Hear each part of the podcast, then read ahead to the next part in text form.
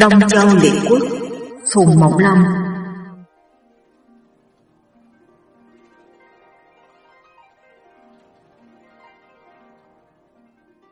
Hồi thứ 16 Giữ lời hứa thúc nha tiếng quảng trọng, Lập nô cao tào quế thắng binh tề. Thấp bằng qua đến nước lỗ và dân thư cho lỗ trang công. Lỗ trang công vội vã cho đòi thi bá đến nói Ngày trước vì ta không nghe lời ngươi nên mới bị thua, nay binh lao mã liệt, Tiểu Bạch lại còn sai Bảo Thúc Nha đem quân đến biên giới đòi nạp công tử cũ nữa. Nay chỉ có hai đường, một là giết công tử cũ, hai là quyết sống chết với tề một phen, ý khanh liệu thế nào? Thi bá nói, Tiểu Bạch mới lập lên mà được lòng quân mến phục, đánh một trận nơi kiều thời, ta đã thấy rõ Tiểu Bạch tài trí hơn công tử cũ nhiều, nếu vì tình mà bảo vệ công tử cũ, e nước lỗ phải lâm nguy, còn giết công tử cũ để bảo vệ nước lỗ lại tổn thương đến tình nghĩa, hai việc rất khó tính. Lỗ Trang Công suy nghĩ một lúc rồi hỏi, Khanh có cách gì tính cho song toàn chăng? Thì bá nói, đành phải hy sinh công tử cũ vậy. Lỗ Trang Công ứa nước mắt, ruột xót như bào. Lúc bấy giờ công tử cũ Quản Di Ngô và Thiệu Hốt đang ở tại sanh dậu, Lỗ Trang Công sai công tử Yến đem binh đến giết công tử cũ, bắt Quản Di Ngô và Thiệu Hốt bỏ vào tù xa. Thiệu Hốt thấy vậy than rằng, làm con nên vì cha mẹ mà chết, làm tôi nên vì Chúa mà hy sinh, ấy mới phải đạo. Nay công tử cũ đã chết thì hốt này còn sống mà làm chi? Nói rồi đập đầu vào một cây cột mà tự vận. Quản Di Ngô nói, nếu triệu hốt đã liều chết theo Chúa, thì ta cũng nên vì Chúa mà giữ thân này lại, để có ngày minh quan cho Chúa ta. Nói rồi bó tay chịu trói mà vào tù xa. Công tử Yến giải Quản Di Ngô về triều. Thi bá thấy Quản Di Ngô, liền tâu với lỗ trang công. Công tử cũ đã chết, lẽ ra Quản Di Ngô phải vì Chúa và buồn rầu. Nhưng tôi trong sắc mặt của gia vẫn tươi tỉnh như thường, tỏ rằng gia không sợ nước tề bắt về giết nếu tề đã không giết ác dùng va, mà va là một nhân tài có thể đồ vương định bá được, vậy xin chúa công lưu lại mà dùng. Lỗ Trăng Công nói Quản Di Ngô là kẻ thù của Tiểu Bạch, lẽ nào Tiểu Bạch lại chịu dùng? Thi bá nói, một ông vua chí lớn biết mưu đồ đại sự sẽ không vì một tư thù nhỏ mọn mà giết đi một nhân tài. Nếu chúa công không muốn dùng, xin đem giết đi rồi trả xác lại cho tề, mới khỏi lo về sau. Lỗ Trang Công còn đang dụ dự, thấp bàn dội quỳ tâu. Quản Di Ngô trước kia đã bắn chúa công, chúa công tôi muốn tự tay mình giết chết mới hả lòng. Nay nếu quý quốc đem giết đi rồi trả sát lại, ác chúa công tôi sẽ không nguôi được giận. Lỗ Trang Công giết công tử cũ cốt làm hài lòng nước tề, nay sứ nước tề tỏ ý như thế, nên không dám giết Quản Di Ngô, bàn truyền đem Quản Di Ngô giao cho sứ tề giải về nước thắp bàn lãnh tù xa, rồi bái biệt lui về. Ngồi trong tù xa, Quản Di Ngô đoán biết đó là mưu của Bảo Thúc Nha, muốn cứu mình, xong lại sợ thi bá ăn năn cho người theo, đuổi bắt giết đi, nên nóng lòng, muốn cho quân sĩ mau mau vượt qua khỏi biên giới lỗ. Quản Di Ngô bèn đặt ra bài hát cho vui mà quên cực nhọc, để đi cho mau. Bài hát như vậy, thương chim hồng học bắt lòng, ngoài kia bát ngát chập trùng núi non, tấm lòng son, giả không mòn, rừng cây còn đó chim càng ước mong.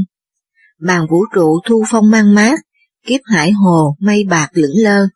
Lòng son cửa kính bây giờ, ngày mai ai biết mà ngờ ngày mai. Thực vậy nhờ bài hát ấy mà quân sĩ quên cả mệt nhọc đi rất mau, không mấy lúc đã qua khỏi biên giới nước lỗ. Lỗ Trang Công sau khi đàm luận với Thi Bá, ăn năn hối hận, vội sai công tử Yến đem quân đuổi theo để bắt Quản Di Ngô lại, nhưng theo không kịp, đành phải trở về. Quản Di Ngô ngước mặt lên trời cười lớn nói, mạng ta chắc đặng sống rồi. Khi đi tới đất đường phụ, Bảo Thúc Nha đã chờ sẵn nơi đó để nghênh tiếp. Vừa thấy mặt Quản Di Ngô, Thúc Nha mừng rỡ chạy đến mở tù xa, đưa Quản Di Ngô ra. Quản Di Ngô nói, chưa có quân mạng sao lại mở tù xa? Bảo Thúc Nha nói, không hề chi, tôi sẽ tiến cử ông với tề hầu, ông đã quên lời hứa của chúng ta ngày trước rồi sao? Quản Di Ngô nói, làm sao mà quên được, nhưng trước kia khác, nay khác. Tôi với tiểu hốt phò công tử cũ mà chẳng làm nên việc, lại không trọn tiếc làm tôi, còn mặt mũi nào dám chịu ơn kẻ địch. Bảo Thúc Nha nói, câu chấp những việc nhỏ nhặt không thể thành danh được, cũng như không nhẫn nhục được những tiếng xấu nhỏ nhen, chẳng bao giờ làm nên đại sự. Ông có tài trị thiên hạ nhưng chưa gặp thời, còn chúa tôi là một người đại lượng nhưng thiếu người giúp. Nếu ông không tị hiềm phò chúa tôi, chẳng khác nào như cây nước gặp nhau, dựng nên nghiệp bá, qua danh lừng lẫy trong thiên hạ, để tiếng muôn đời, thật là quý quá. Quản Di Ngô làm thinh như đang suy nghĩ điều gì. Bảo Thúc Nha mở trói, dắt Quản Di Ngô vào nhà công quán đại đằng, rồi cầm Quản Di Ngô ở lại nơi đường phụ, một mình trở về triều ra mắt tề hoàng công, tâu rằng Tôi về đây để chia buồn và đồng thời cũng chia vui với chúa công. Tề hoàng công hỏi, có việc gì buồn vui ta chưa hề biết. Bảo Thúc Nha nói, việc buồn là công tử cũ anh ruột của chúa công đã bỏ mình.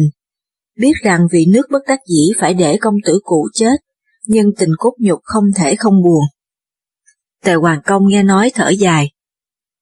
Bảo Thúc Nha nói tiếp, còn việc vui là Quản Di Ngô chưa chết và đã được đưa về nước, chúa công sẽ gặp được một nhân tài, lẽ nào lại chẳng vui.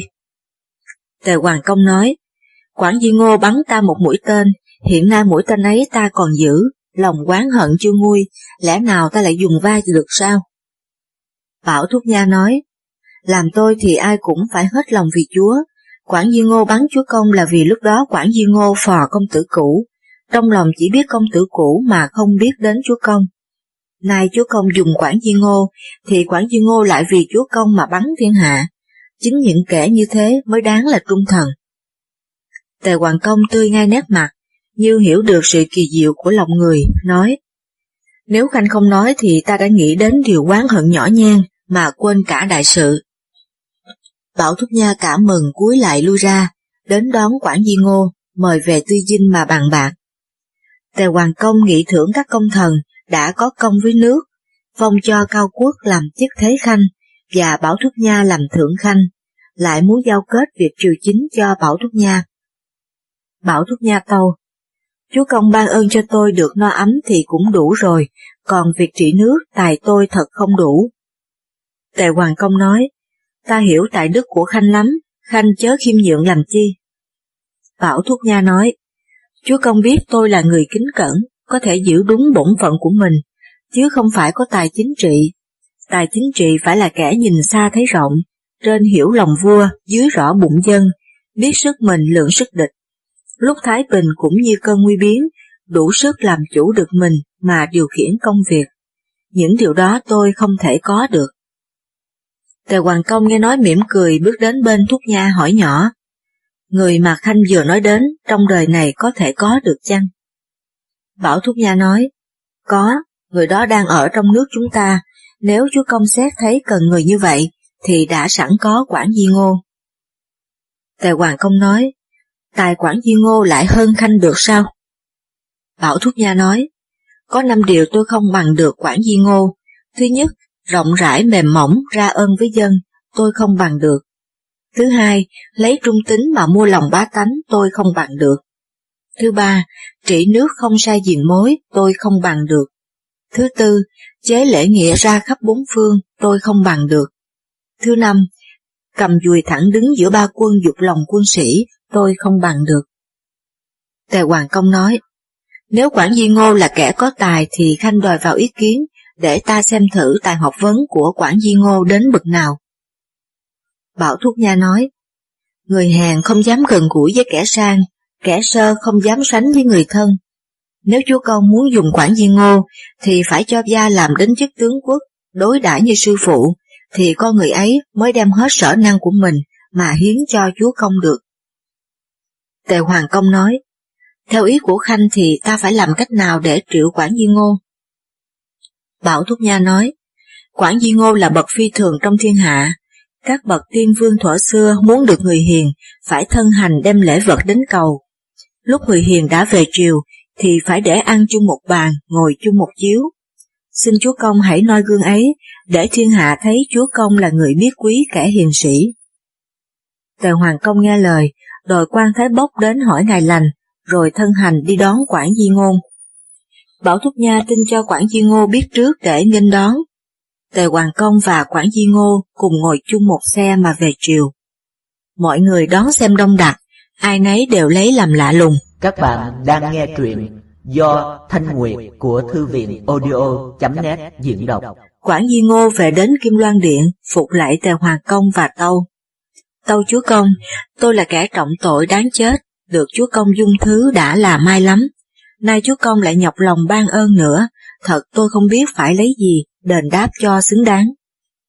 Tề Hoàng Công nói, tiên quân ta có âm đức rất lớn mới khiến ta được gặp Khanh. Vậy Khanh hãy vì ta mà có đôi lời chỉ giáo, chẳng những ta mang ơn, mà cả dân chúng nước tề cũng lấy làm vinh hạnh. Nói xong đỡ Quản duy Ngô dậy, mời ngồi nơi chiếc cẩm đôn bên cạnh. Quản duy Ngô sụp lại rồi mới lên ghế ngồi. Tề Hoàng Công hỏi, nước tề ta vốn là một nước lớn, tiên quân ta là Hy Công đã làm cho các chư hầu kính nể. Đến đời tương công chính lệnh bất thường, đến nỗi xảy ra tai biến. Nay ta vừa mới lên ngôi, lòng dân chưa định thế nước chưa yên, nay muốn cho nước mạnh dân an, phải làm điều gì trước? Quản Di Ngô nói, lễ nghĩa liêm sĩ là bốn điều cốt yếu để trị nước.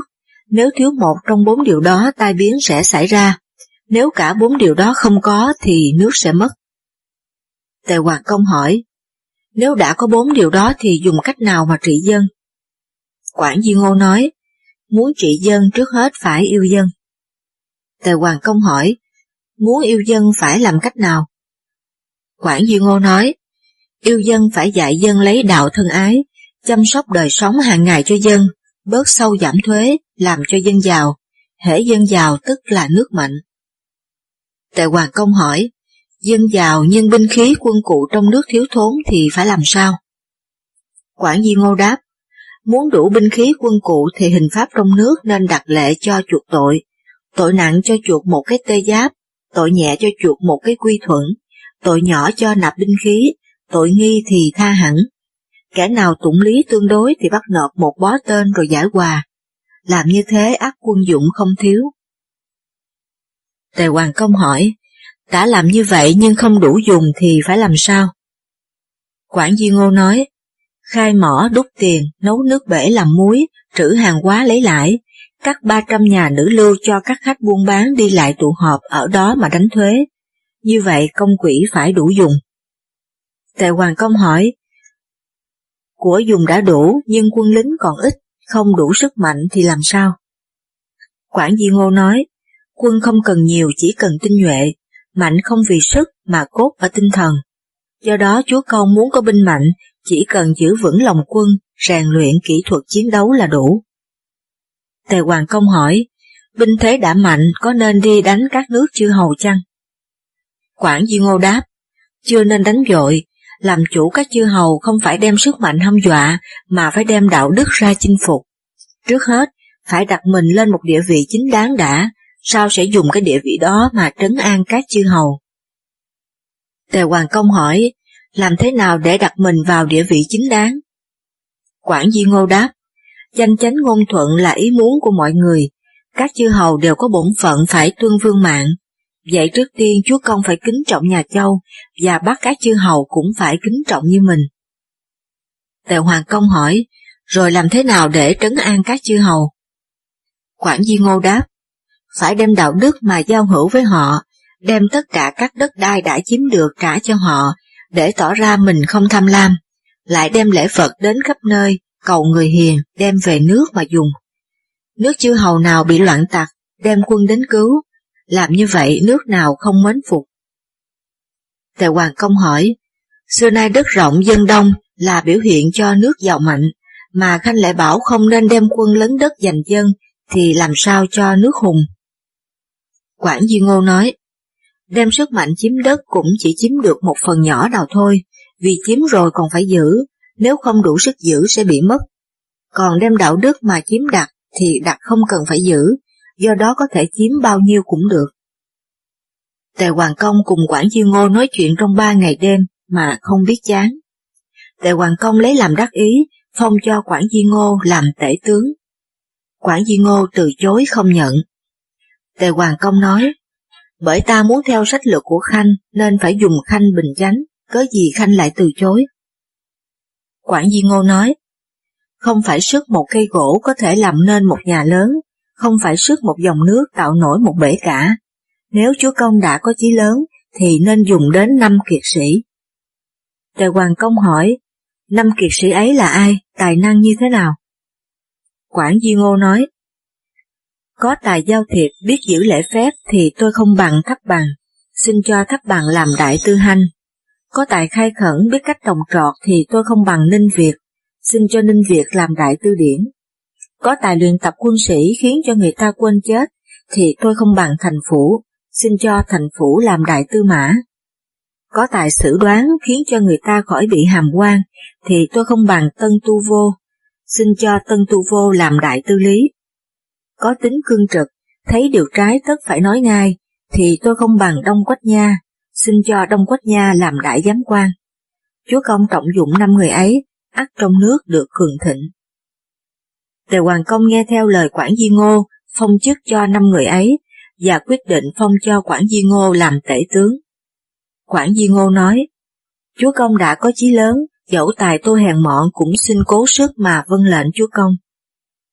Tề Hoàng Công lại hỏi, ta bình sanh có tánh ưa săn bắn, lại thích nữ sắc, chẳng hay hai điều ấy có hại đến nghiệp bá chăng? Quản duy Ngô đáp, đã rõ được nhược điểm của mình, tất không bại. Tề Hoàng Công hỏi, thế thì điều gì mới có hại cho nghiệp bá? Quản Duy Ngô nói, không biết người hiền là hại, biết người hiền mà không dùng là hại, dùng người hiền mà không dám phú thác việc lớn là hại, phú thác việc lớn mà để kẻ tiểu nhân xen vào là hại. Tề Hoàng Công khen phải. Từ đó công việc triều chính đều phó thác cho Quản Di Ngô, lại gọi Quản Di Ngô bằng trọng phụ. Hễ có việc gì lớn, đều hỏi ý kiến Quản Di Ngô trước.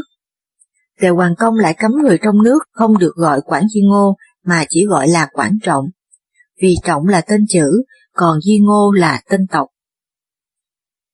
Nhắc qua lỗ trang công, từ ngày thả Quản Trọng về nước Tề có ý hơi tiếc, nay lại được nghe Tề Hầu phong cho Quản Trọng làm tướng quốc, lòng tức tối không an, kéo binh sang đánh trả thù việc thất trận ngày trước.